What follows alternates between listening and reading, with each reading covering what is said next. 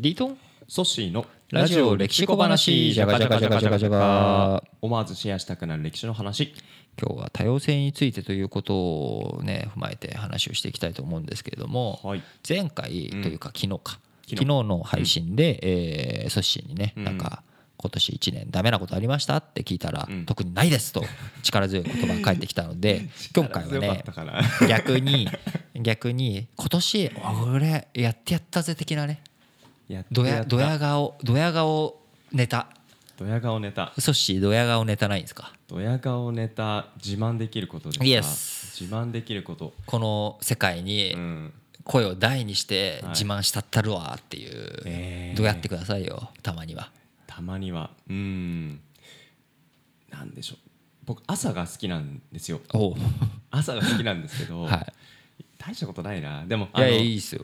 たまにその朝一あの僕東京の、まあ、江東区住んでるんですけど、はい。朝一から鎌倉行ってはい。でランニングして朝ごはんすごいインスタ映えるやつ食べて インスタ映えるやつ食べて。でそれでパン屋さんとか行って、はい。あみんなでしあの友達と走ったりしご飯食べたりするんですけど温泉入ってで帰ってくるみたいなやつをもう午前中中に終わってるんですよスケジュールが。はいでその時の朝の過ごし方は僕はこれは結構世界一レベルに今日は充実してたろうなっていうふうに思ってフェイスブック投稿したりしたことがうん結構良かったなと思いますけどね。それは結構あれですか、はなんかその頻繁にやってたんですか？えーとまあ、毎週土曜日朝やってるんですけどその中でも結構計画立てて朝の過ごし方をリッチにしてやろうと思って。なるほど。それで、まあ、東京を飛び出して鎌倉行って。あそれは鎌倉に行ったのは1回だけ、一回だけ回だけ。でもそれかましてやったぜとかましてやったぜなるほどね、はい、それはやっぱぱ言い出しっぺ阻止。そうですね。で皆さん何何人ぐらいで行ったんですか、えー、とその時は5人かな。5人。はい。みんな最初はどんなリアクションでした？行こうあのーまあ、3か月に一遍ぐらいどっか外に行きたいと言ってるんですけどうんうんうんうんまあ大体みんな東京の中で結構物事考えるんでなるほど。鎌倉に行くなんて発想は結構新しかったので結構ノリは良かったですね。で行って朝一結構リッチにいろんなコンテンツ楽しめたのでんうん。美味しいご飯も景色も空気も。うん、なんかすごいみんな印象良かったんでまた3か月後によろしくみたいな感じで。よろしくされちゃった。よろしくされちゃったんでど。うしようかなって考えてますね。はははは。はいいですね。なんかそういうこういわゆるうん。こう今までの発想の枠を取り払うっていうところって、うん。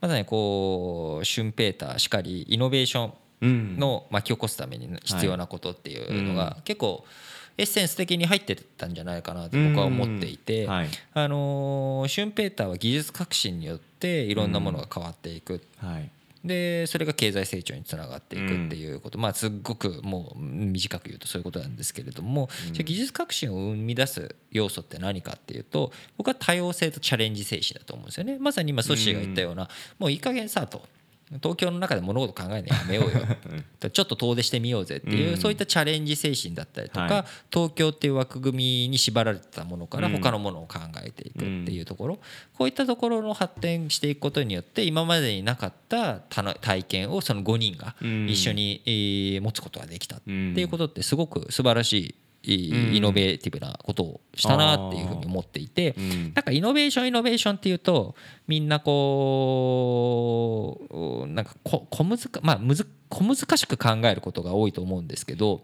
なんかそんなことよりも何よりもまず目の前にある自分うん。がここまでだと思っていたものをうん取っ払うはい。だけでイノベーションって起きるんですよ。うん。だってイノベーティブじゃないですか。イ。ノベーティブだ。鎌倉。そうですね、イノベーティブだったからみんなすごいある種驚きと楽しみと好奇心であの参加してくれたのかな楽しんでくれたのかなっていうところですね。だから恐れないことがすごく大切で、そこでなんかこれを言ったら「えー、お前鎌倉なんて行くの?」みたいな、うん。こういうテンションノリだったらどうだどうします？言います？そういうメンバーに。うん。響かないだろうなって思っちゃうと、うん。少し抵抗出ますよね。てこ出ますよね、ん。言うこと自体がなんかはばかれるというか、ん。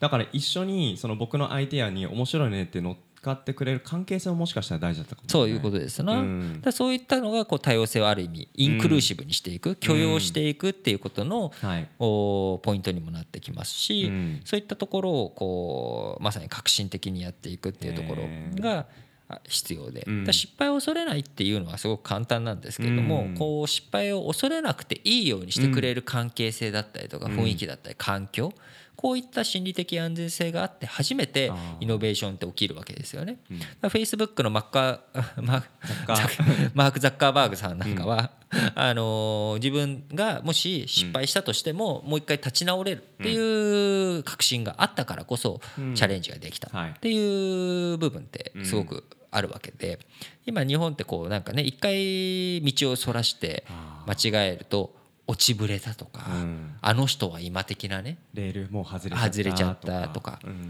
あのー出世競争から脱落したとか。ありますね。なんかそういった文脈で捉えられがちですけれども、例えば孫正義さんさんなんかはこう IT バブルがはじけた2000年、あっという間に自分の時価総額がすげえちっちゃくなった時に、よしもう一回やってやるっていうチャンスをもらったんだっていうふうにこうパワーみなぎらせてやるような人もいるわけですから、うん。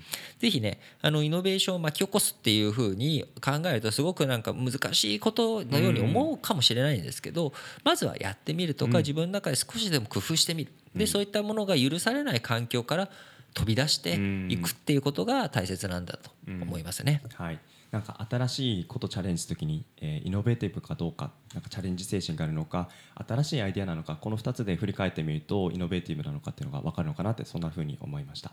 はい、ラジオ歴史小話お相手はリートンとソッシーでした。